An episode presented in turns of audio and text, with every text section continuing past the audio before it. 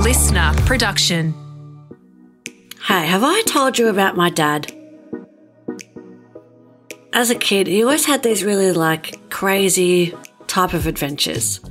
And so one day, he yells down the hallway, he goes, Come on, kids, let's go for an adventure. And I groaned because his adventures were unusual. Like there was that time he made us collect a dead fish from the beach so he could wrap it in chicken wire and preserve the skeleton as a kind of signpost. Um, that time we went on an all day bike ride and we had nothing to drink.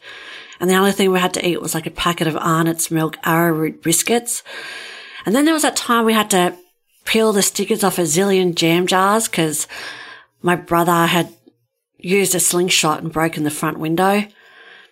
And so I, I attempt to sound enthusiastic. I say, uh, where are we going, Dad?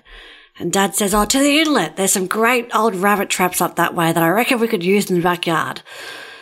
And I think that sounds like a terrible adventure. So I try to reason with him. I said, Dad, it's been raining for three days.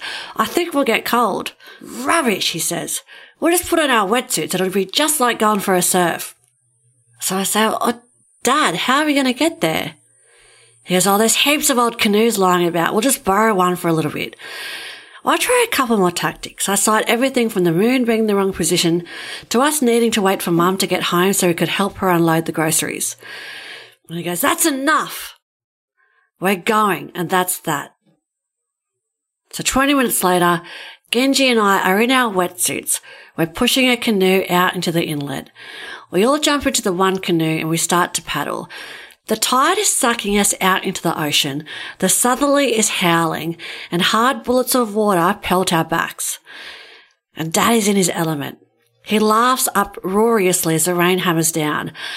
What a cracker of a day, eh, kids? Now this, this is going to be character building. I'm paddling as hard as I can, and so is my brother, and we haven't gained any ground. Come on, kids, paddle! Get your backs into it! Hot tears start to roll down my cheek. I can feel a blister starting to form on my palm. I'm miserable and I'm freezing. I think of the groceries back home and I imagine a hot bath with a cup of warm milk and Milo and a cozy afternoon spent reading inside. Come on, keep it up. We're almost there. My dad's hoarse yelling interrupts my thoughts and I'm snapped back to reality. My 10 year old muscles are fatiguing. I'm frozen like a piece of ice at the bottom of the esky.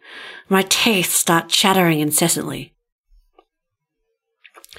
Okay, good work, kids. My brother and dad stop paddling. We're around the bend and the current is no longer noticeable. As if it had finally caught on to dad's unfailing optimism, the sun had burst through the clouds, streaming down in warm, fat bands of yellow. Dad would say this type of stuff was what would make us strong, gritty, resilient. And as a kid, I never really understood what he meant. But now with two kids of my own, I think I'm beginning to understand. The only way we get more resilient is by going through those testing experiences. I don't think we're born with it. I don't think we're born without it. I don't think it's a genetic trait. It's something that's learned.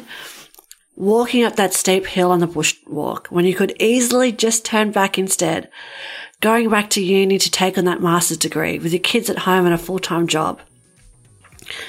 Pushing forward with your side hustle even when sales are slow and you're tired and you're over it all. Paddling a canoe in the pouring rain I think doing the tough stuff, it makes us tougher. I'll see you next time. Thanks for listening to Turia Pitt's Pep Talk. Follow to get new pep talks every day. LiSTNR.